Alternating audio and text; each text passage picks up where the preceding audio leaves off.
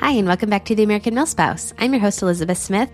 I'm excited to introduce you to Sarah this week. She shares with us her quite harrowing experience with MHPI housing, which is another way of saying base housing. It stands for Military Housing Privatization Initiative, and she talks about some major struggles that she had with MHPI, and she also shares with us her involvement in AFHA, which is the Armed Forces Housing Advocates organization, and all of the amazing work they're doing. I know that I'm not alone in seeing some pretty wild headlines lately about military housing and things that are going on there that do not seem right. And Sarah shares with us what her experience was like and what AFHA is doing to help make this better for our military community. And it's an extremely insightful episode, and I'm so grateful to Sarah for her time. After you listen, be sure to check out the show notes and our notes on social media as well, where we'll include some more information on how you can get in contact with AFHA, whether that's to help, whether that's for their services, or whatever you may need. Let's get started. Hi, I'm Sarah. I'm an active duty Army spouse, currently stationed in Fort Bragg, North Carolina, with my husband, who's a paratrooper, and our young, almost 3-year-old son. And we were in North Carolina for a little bit, so we weren't at Fort Bragg, but I know the area well. And did you guys get a bunch of snow? We did, surprisingly. Yeah, so we've been here for, as a family, about 2 years. My husband's been here slightly longer before we were actually able to move down. But just 2 weeks ago, we got like 3 to 4 inches, which is basically unheard of for sand hills. Right.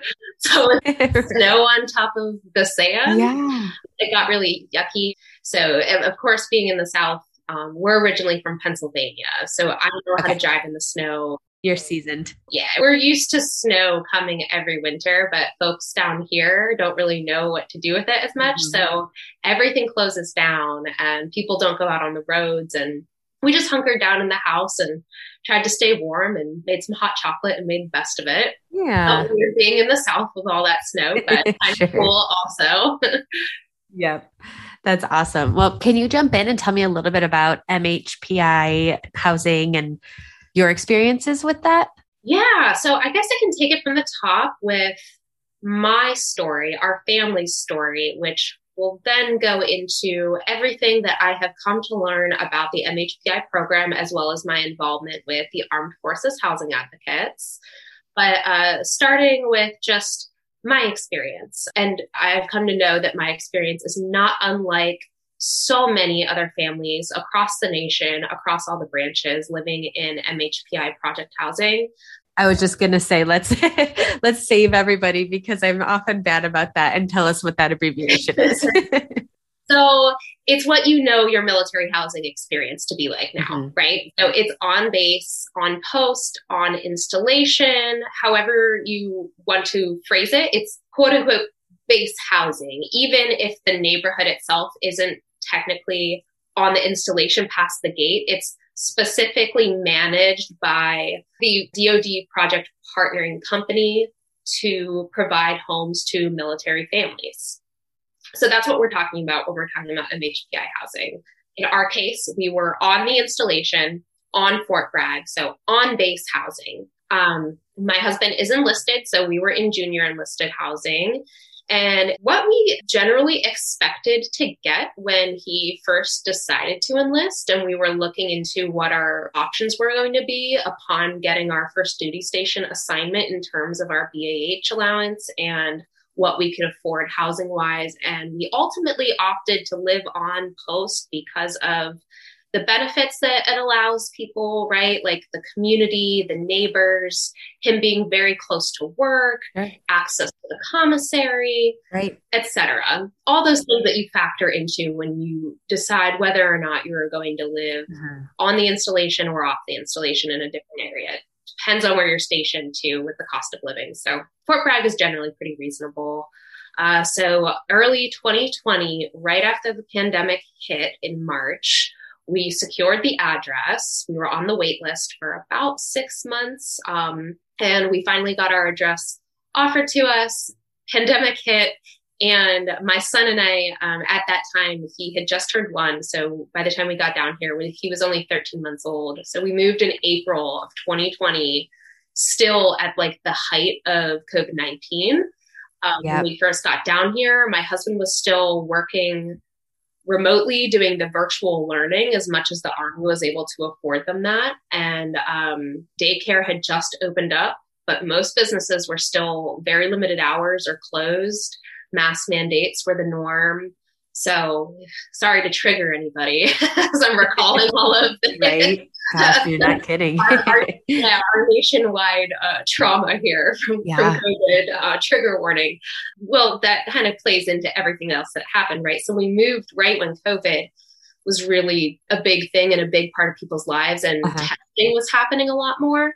So we didn't think anything of it the first few months of being in our house when my son developed chronic respiratory issues. Okay. So we moved when he was 13 months old. So just above a year, he's not talking yet. He can't tell me what hurts. Sure. It's his first year that he was in a daycare center. Before that, when he was a baby, my in-laws kindly watched him while I was working full time and my husband was at basic training. So he was in a daycare environment for the first time in his little life. And initially, we just thought it was daycare blues. We went and tested and quarantined for COVID at least 4 times within a year. And after exhausting so many appointments with his physician for the same symptoms over and over, just a nagging cough, he would get nosebleeds. He would be like wheezing. His breathing sounded stressed. He would cough so much to the point he would make himself throw up because he just couldn't. It never seemed like he was breathing clean air. He was really the only one in our family that seemed to be affected by this. My husband and I, we were off and on, like kind of sick throughout the year, but nowhere to the extent that our son was. And it got so bad that I was losing wages because I had to take off work to take care of him or constantly driving to the doctors. And because of COVID restrictions, his daycare would mandate that he would have to be home for 48 hours, symptom-free, fever-free. So when this was happening, and this isn't an exaggeration, every other week, going on a stretch of close to 6 to 9 months, it became debilitating for me to try to work a full-time job, moving to a new place, adjusting, and not knowing what was making my child so sick. And we didn't want to jump to the conclusion that it was our house, right? So we moved there kind of knowing that Fort Bragg and military housing in general sort of had this bad reputation, right? We're like, it's not going to happen to us. Sure. We saw our house, everything looked normal. But the more I started talking to other families and talking to some of the other spouses who also, upon moving into their on-base house, started having sick babies and sick pets, that maybe we had a mold problem in our house. So about 1 year of being in that house, we had already had our inspection. I went to his physician and I said, we don't know what to do. This has to be something environmental, and his physician agreed that perhaps there was something in our home that he was allergic to, or that he was at least sensitive to, that would bother him more than us because his respiratory system is still developing at that age. So adults are affected a little bit differently than babies and toddlers are. So we kind of started there, and I had a sneaky suspicion that these black spots in our carpet weren't just sand. They weren't just dirt being tracked into the house. And they would get worse and worse the more I would shampoo and clean our carpet and clean our floors. And I said to my husband, you know what? I think maybe we should start looking here. Maybe it's underneath the flooring. Maybe we do have mold in this house, and that's what's causing him to be so sick so often. So we started there. I requested that maintenance do an inspection on our house to look in every nook and cranny to see if there was a possibility of something growing that was making my son sick. Well, I didn't expect the reaction that I got when we requested this. And that was essentially denying that there was any possibility at all in my claim. Wow. And we were kind of made to feel crazy. Wow. Right? So what ended up happening was when they came out to do the inspection, they brought a representative from the government side of housing, from the actual government housing office, Residential Communities Initiative. Their representative found that underneath the house, so it was a single family home and kind of ranch styled house that was built in the 1950s. So super old, not connected to any other buildings. And it's the South, so they don't have basements, or not nearly the way that homes built in the North. That's kind of the regular there, to have a basement underneath your house. So they have a crawl space underneath a lot of the homes down here. And there was a water leak coming from somewhere in the house that flooded our crawl space. We had a broken sump pump that we didn't know for how long it wasn't working. And the entire underneath of the house was destroyed by water damage. And when they found it, I said, that has to be it. That makes sense to me, that it could potentially be growing up into the floors, because those conditions are perfect for mold to grow, especially with how hot and humid it is during these months. That has to be it. We were still never given an answer as to whether or not the water damage underneath the home had caused there to be mold growing in the house. Yes or no? Really? And do you think that was just sort of a hesitance to provide the actual confirmation? I mean, it seemed that way. Yeah. We couldn't wrap our heads around why they can't just tell us, right? Because it's not like we were going to do anything other than, hey, please fix it, right? Could you please make sure this is prevented? Yeah. And what we ended up finding out later, after going through 2 months of displacement while we were waiting on repairs, we sent our son to live in Pennsylvania with his grandparents. Within days of being out of the house, his symptoms got better, and he was free. So that was kind of our confirmation that it had to have been something in our environment that, you know, caused him to be so sick all the time. So we waited in displacement for answers. Finally, we got to the point where we were either able to break our lease without any recourse, or we could select a new address on post, because the repairs were going to take so much longer, I guess, than anticipated. And we ultimately ended up choosing to move off the installation. So after that entire ordeal, we were exacerbated.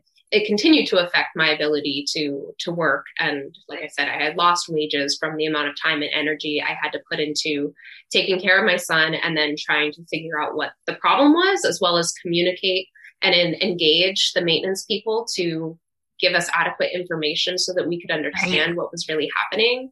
So that was kind of a very long way to tell the story of our introduction to military housing. And during that time, I reached out to Armed Forces Housing Advocates, and that's actually how I became later involved with AFA. Was I had worked with, who is now our legislative director. At that time, she was acting in a different role, but she was our advocate during our case.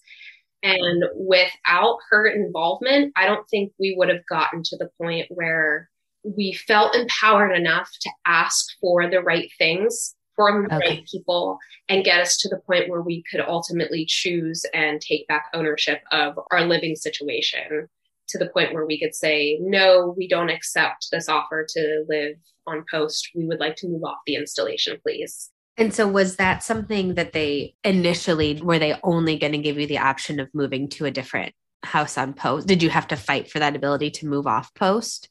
It felt like we were going to have to fight for it. I can't say for certain, just because of the way the events transpired, whether or not they were going to, say, omit that option from us because we had an advocate involved. I just don't know.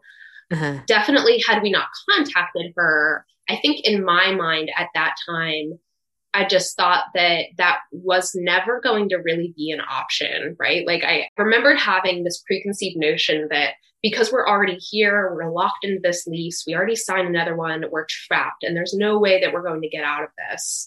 And upon signing the lease or accepting military housing, these weren't things that my husband and I, now in hindsight, we will never forget this, and we will always think about this for the future. But being a new military family back then, we trusted the military and the military housing company to provide us with safe and habitable housing. We never in our wildest dreams thought that we could potentially be living in conditions that would make our child sick. Right.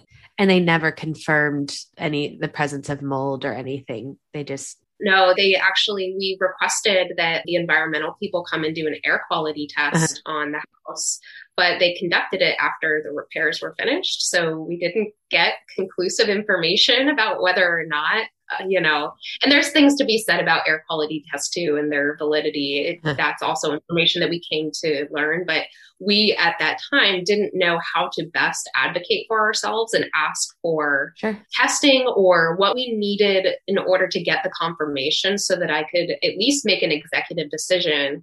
Okay, my son is going to be sick if we continue living like this. How do I get him out of this environment permanently, or how do we fix the environment so that we can carry on with our lives and this no longer affects my work, this no longer affects my husband's work? Because talk about readiness, right? And that's a big portion of what goes into the controversy surrounding military housing, because it's actually so much more deeper and in some senses insidious, because it does affect the families more than one might realize, more than the public might realize if they're not familiar, if they don't have someone in their family that's close to them that has served and has lived in military housing with their families.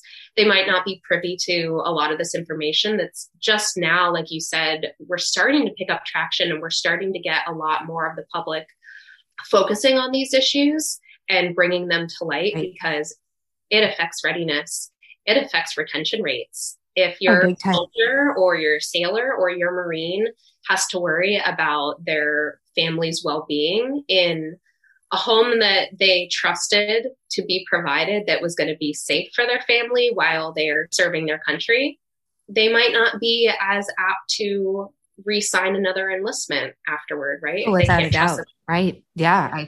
And that's something, again, from my vantage point, which is, of course, not one that has all the information about anything, but we've talked about that in so many different avenues where, like you said, the things that play into readiness that I don't want to be so dismissive as to say people aren't thinking about up in the upper ranks of all of these decisions, but it's hard for us where we are to understand how they could truly be prioritizing it when you find yourself in situations like yours, where, of course, I like to think, sure, someone understands that a soldier needs to know their family is taken care of in order to continue in their mission and choose to continue when given that opportunity. But then you see evidence like this that just, at best, I guess, makes me wonder.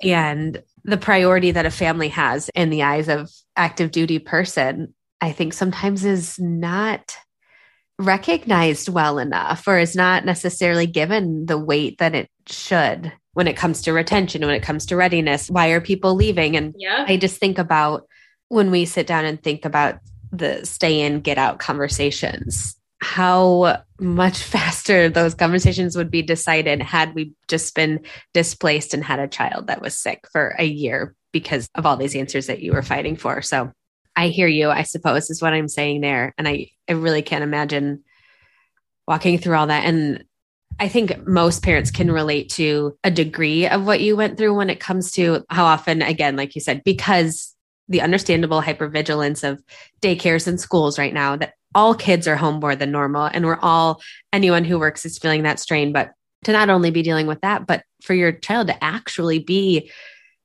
regularly sick and not have those answers had to just be heartbreaking. I mean, emotionally so too. It was the most emotionally exhausting year of my life, easily. Sure. Not knowing what was wrong absolutely killed us, because we just felt helpless. And it wasn't so bad. Not that this is any better by any means, that's not what I'm saying, but like if my child, God forbid, had cancer, and they could identify it right away that it was cancer and that there's a specific treatment plan for a child with cancer, and you generally kind of know what to expect because the doctors now, with all of their research, they can pinpoint and identify what it is, and you at least know the direction that you're going in. Again, not that that's probably even harder, and I would never wish that on anybody, but to still have some degree of chronic stress and chronic illness,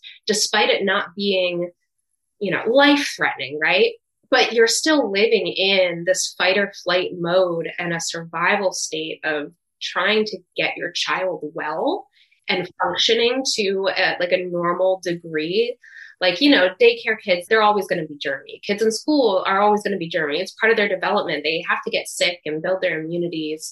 But after several rounds of being in either the ER or the physician's office, to be told this isn't normal, and you should probably look into other things that might be causing this, because to have him this sick all of the time is not normal for a child this age, even in daycare, right? Right.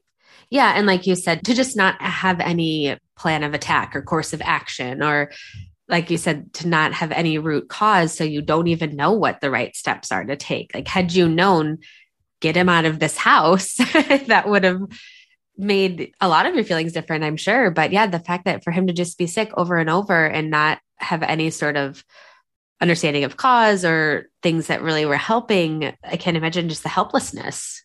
Yeah, it's truly helpless. But once I got in contact with Armed Forces Housing Advocates and I met my advocate, Rachel, that put us on a more positive trajectory for the rest of the year. So the way our lives played out after having been introduced to the organization was really for the better.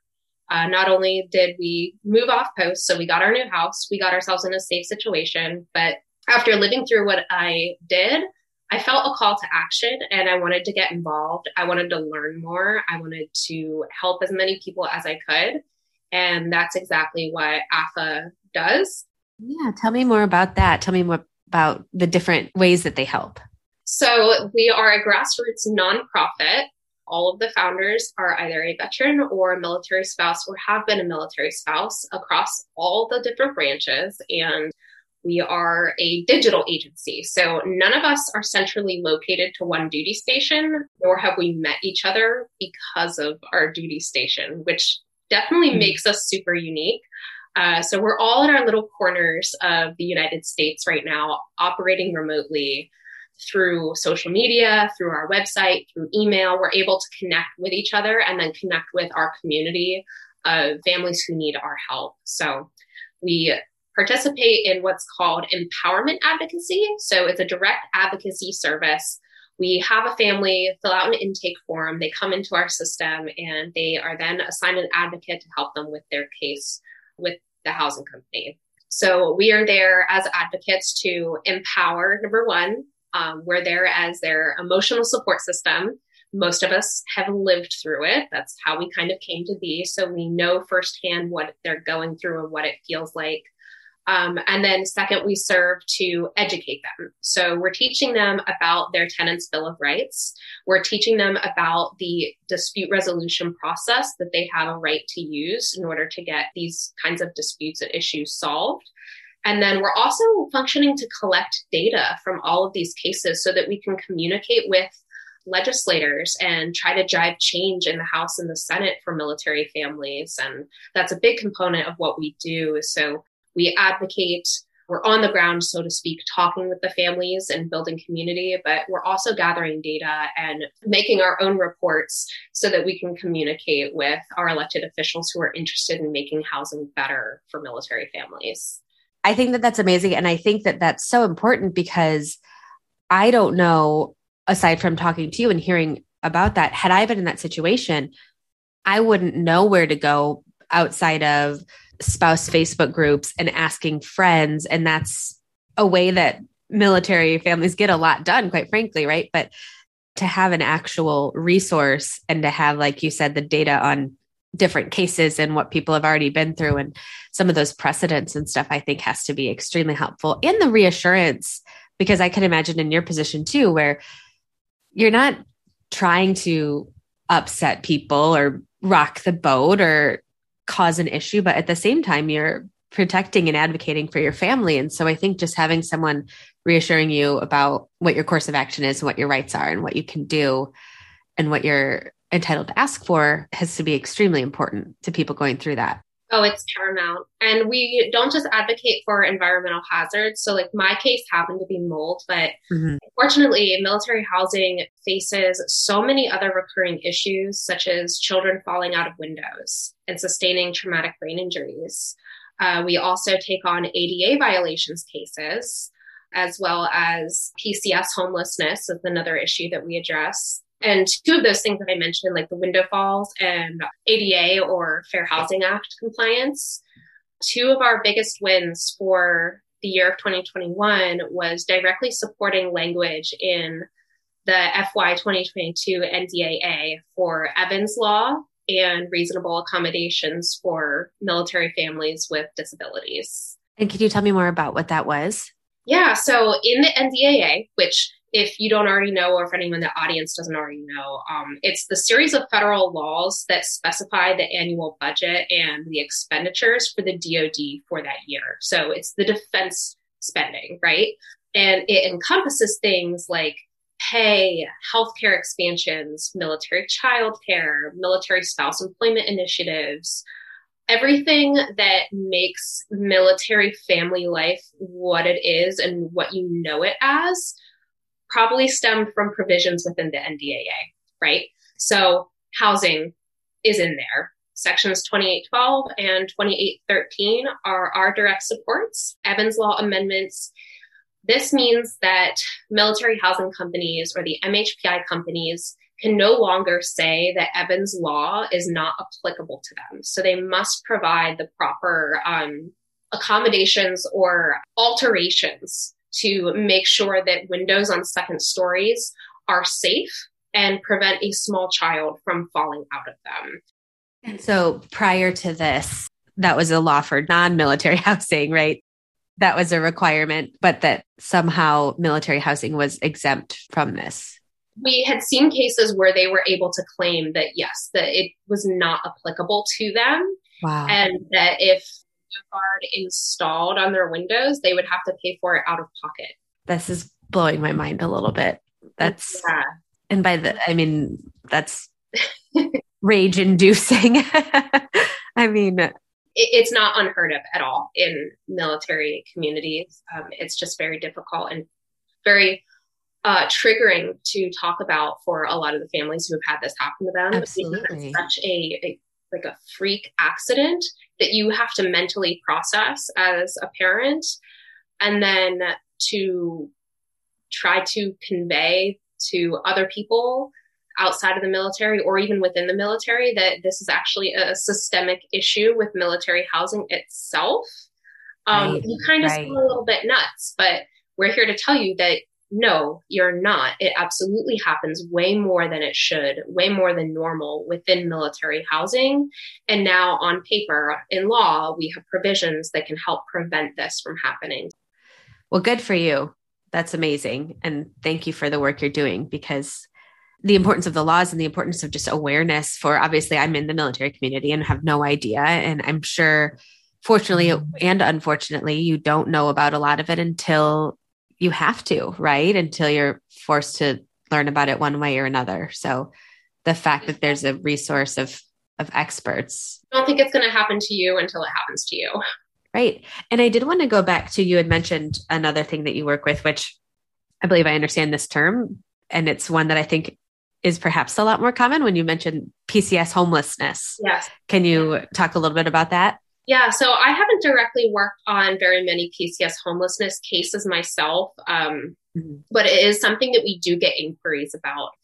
PCS homelessness happens when essentially you get orders to a new duty station and you have a certain amount of time that you have to scramble to get your family move ready, to research the new duty station housing area to make sure your BAH lines up with the cost of living there, and then actually securing the place in which you're going to live.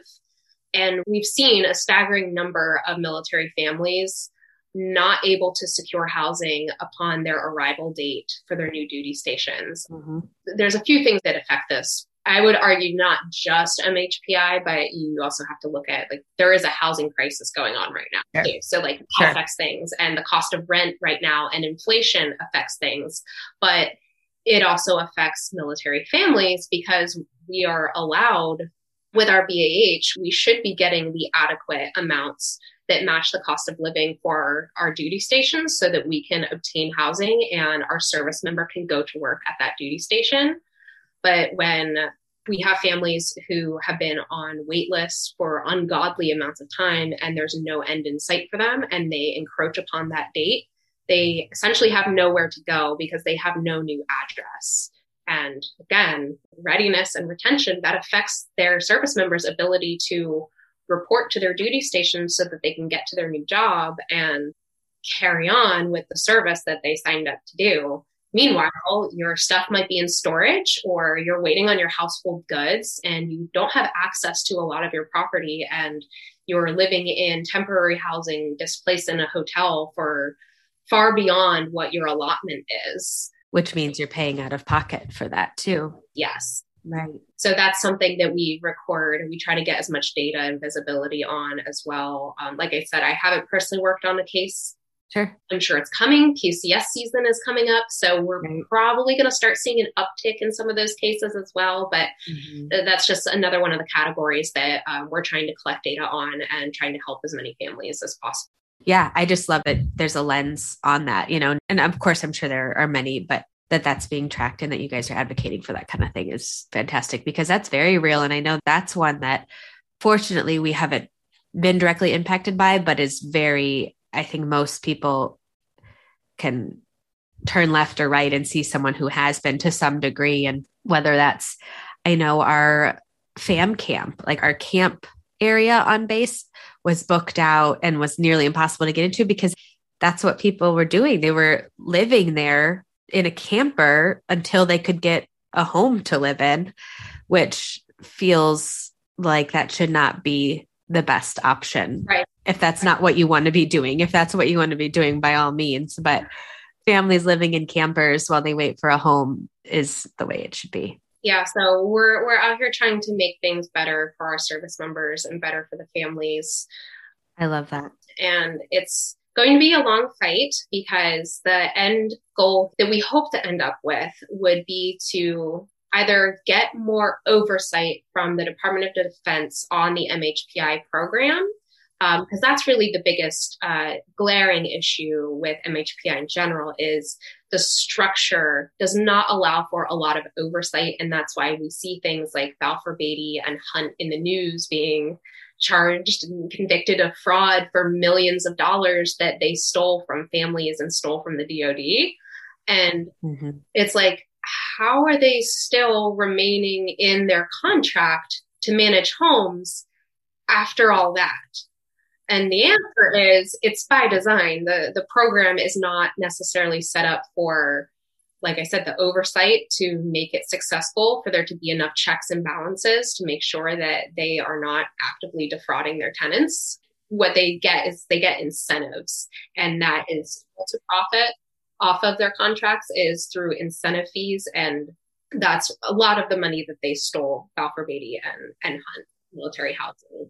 So if we cannot get the proper oversight over the MHPI program from the DOD, either through things like the NDAA, getting amendments in there, getting certain provisions to make things actively better. If they can't give the amount of oversight that is needed in order to improve the program as a whole and ensure habitability and safety for families, then we say that the MHPI program needs to be dissolved entirely. Scratch the whole thing. We can come up with something new. There will have to be someone out there that could take the place and take it back over. If that means handing it back over to the DOD, we're all trying to come up with our own ideas. And as we talk with more of these families, as we talk with more service members, a lot of people have their own ideas for what it could look like in a better world if we were able to make it a reality. How are we ultimately going to fix military housing for the long term? Right. And very good. And it's going to come down to something either being dissolved or being entirely rewritten. Right. Well, and, you know, I think too, the world, you know, your organization as an example is completely digital. The world is a lot smaller. And I think that at the time when a lot of these contracts were put in place, at the time when a lot of this was built out, things were a lot more isolated and siloed. So what was happening on one base, people weren't privy to on another base or even across the street. Sometimes there wasn't a Facebook group sharing about a mold issue, sharing about broken heat, you know? And so I think that you're definitely onto something, and the data that you guys are collecting will be, I'm sure, invaluable in that process. But that is a blessing of where we are now, is that there's a lot more visibility to all that. And there's a lot more communication, and the strength and numbers of it all, I think, is important too. Yeah, in a weird way, as grim as the situation is for so many families in these houses, like you mentioned, we're not siloed anymore. We have technology, right. We have resources like Facebook that have connected us in ways that we're just now seeing in history. Right. Not to be dramatic, but it's true. No, you're right. No, yeah. I'm so thankful for those resources, because it's how I came to know our team at AFA. And we all sign up every single day, sit down in front of our computers or our devices to talk to each other and to connect with people that we otherwise would not have ever met across the country at different duty stations, because we want to help families. We want to help our community, and our community isn't as isolated just from duty station to duty station anymore. Right. It's everywhere. It's omnipresent. Communicate with people, mostly Facebook, but there are other platforms for sure, like TikTok and Instagram. Yeah. That's part of the uniqueness to this too, is strength in numbers. There's strength in the friendships and the bonds that we've been able to form with each other. The next question that I have for you in regards to all of this is, well, for one, I'm going to get all of your contact info for people who are looking to reach out for services, who are interested in helping, all that sort of stuff. But I'm also curious, big picture, as a military community, what can we do? How can we help? Or are there ways that we can use our voices to make this better? Yeah. And I love that question, because I would say is, the military community, keep talking to each other. I think that the biggest source of momentum that we have for change is utilizing things like we talked about, like our technology, our Facebook groups, our connections online, to have these conversations about what can be done, what we would like to see in a reasonable aspect, right? But what we can do small scale. So start at your installation. Start at wherever your duty station is. Talk to your friends. Talk to, if you're a service member, talk to your chain of command. Show up to the town hall meetings if they're being held at your duty station. Talk to your garrison commander if they are open to having conversations with the service members and families who are living at that installation. Mm-hmm. Fill out your ICE complaints and your ICE surveys. Fill out the cell surveys that they send out. Basically, do your part to get as much information out there as you're able to with the resources that are being given to us right now, like those feedback surveys, like those feedback tools. And then with social media and your neighbors, share as much as you can. And I want to say thank you for saying you'll be sharing our information, but we are definitely the resource and the authority on this topic. So we provide as much education and information as often as we are able to. So just educate yourself on things like, if you hadn't heard of the Tenants' Bill of Rights before listening today, or you hadn't heard of what the NDAA is before listening today, go Google that and then think about things, go read it, think about things that could make your community better, and ask your civilian counterparts, your families who support your spouse's journey being a service member and you're probably missing and living far away from right now. Tell them to also get involved and read about these things. Call your representatives, call your senators, look who's on the Armed Services Committees for the House and the Senate, and write letters, emails, etc., things like that. So there's a lot of room to be civically involved in this with our system. And I would encourage, even if you feel like you're a nobody, right? You're not.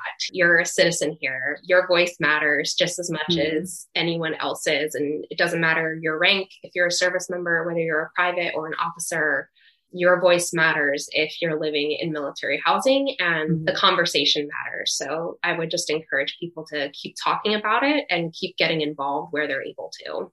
Wonderful. Thank you so much for that. And again, I'll put all of your info and the organization info in the show notes, website, social media, all that good stuff. So if you're listening, be sure to check that out too. And before we wrap up, no one escapes without the rapid fire round, which is yay, not at all relevant to anything else we've discussed.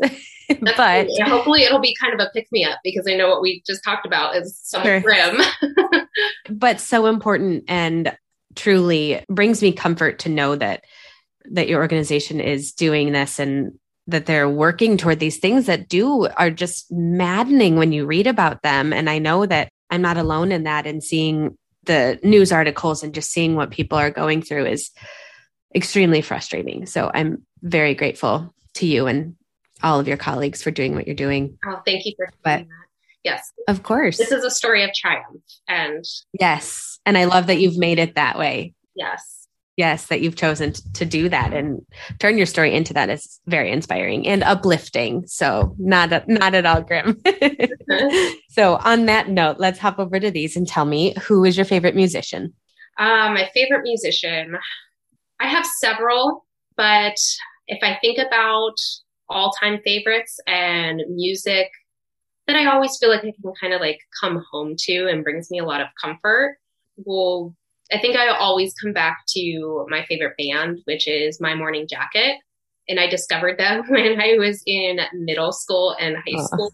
And throughout the years, they've just always brought me so much comfort. And I love vibes. I love like the alternative, folky, indie style. But I listen to music all genres. And I have to say that they're probably my all-time lifetime favorite.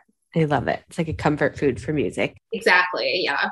If you could change, and I think we might know the answer to this one perhaps, but if you could change one thing about MILSpouse life, what would it be? So I'll pick something that's not housing related. Maybe something else that a lot of other spouses can relate to. If I could make a change, I would say, perhaps, and again, maybe this is coming from post-COVID, I don't know, but maybe it felt like this before COVID times too. I wish it wasn't so isolating in the beginning. Now that we're about 3 years deep and I feel like I've found my people, so to speak, the beginning, although like we did have COVID, so like that may have changed my perspective on things too, but I still feel as though COVID or no COVID, it was a very difficult start for me to acclimate to this lifestyle. And this is probably one thing that just kind of goes along with it. I don't know that it could necessarily be changed, but in a perfect world, I would wish that we all didn't have to feel so alone in the community when we're first acclimating. That was my experience. I know other spouses who have said that that's their experience. Definitely. Yeah, you're not alone in that. Yeah, I see posts on spouse pages on Facebook looking for friends, just moving here, trying to reinvent their lives all over again. But of course, like I said, it's the nature of the beast. But I wish there was a way that when you are moving to a place or you are just getting your soldier or your service member is just getting out of boot or basic training, you had a little bit more of a connection to everything. Sure. So that you didn't feel like you're navigating it completely on your own. Yes. Yep. I definitely do not think you're alone in that feeling at all. Okay. What did you want to be when you grew up, when you were a child? So many things changed quite often. Okay. So I'll go with like the really funny, ironic one. The really funny, ironic one was I actually wanted to be in the military. When I was in high school, a little bit in middle school too, I started exploring the idea of this career path when I think when I was in eighth grade or so. So for like a few years, like eighth grade into like my sophomore year of high school, I wanted to go into the Army and do ROTC through college because I wanted to become a JAG attorney. Oh, cool. Okay. That's awesome.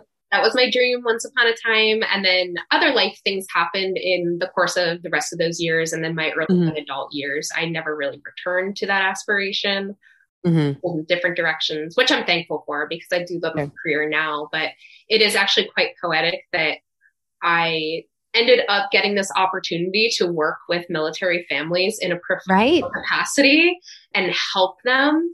It's not as an attorney and it's not from the inside, not wearing the uniform, but I feel really fulfilled as I think I wanted to be back then when I thought about my career path. Yeah, I love that. That really is very poetic. I agree with you completely. That's awesome. I love it. So last one is, what is your favorite way to relieve stress? Favorite way to relieve stress? I would say going for a walk. I'm not big into organized exercise per se. I've been known to do and go to yoga studios. So I like yoga quite a bit. The longest running technique I have used for as long as I could remember is just going for a good old power walk and getting some fresh air. I like that. Right now, we're not living in a development with sidewalks. So hopefully our next house, we will have that option. So that was the one nice thing about living on the installation was every single day I would take a break from work and I would do my laps all around the block and I would walk almost the entirety of the neighborhood by the end of the day. Yeah. So it's good to get the blood pumping and good to breathe in fresh air as much as we can. All right. Last thing. Can you leave us with your favorite quote? Oh, okay. So I laughed so much about this as I was preparing and I was talking to our executive director, Kate, telling her about the questions that I'm hoping to be able to answer and mentally preparing for my first podcast here. This is the only question that I was a little bit stressed about being potentially asked. Oh, funny. And I wish I would have loved to come here with a super inspiring kind of bookish, profound quote, because for one who reads as much as I do, you would think that I have one, but the only thing that came to my mind was not so much a quote, but the entire script from Steven Spielberg's Jaws. That is amazing. And you are without a doubt the first person to answer with that. Would have been. Yeah. Oh, that's awesome. My husband will laugh too, because he makes fun of me. So I'm a classic film fanatic too. So that's another hobby of mine is classic films.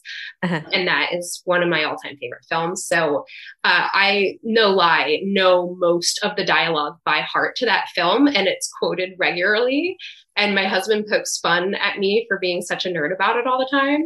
So when I told him hey, what's my favorite quote? He was like, you can everything in Jaws. You the whole movie. And I was like, okay, we're just going to go with that. That's wonderful. I love it. And you absolutely win the award for the most unique answer to that question so far. Well, I'm so glad. Wonderful. Thank you again so much to Sarah for sharing your story and for all of the amazing work that you're doing. For those who'd like more information, be sure to check out our show notes and you can check out afhousingadvocates.org, and you can also follow them on social media at afha.org. You can also keep up with us on social media at The American MILSpouse, and we'll talk to you again soon.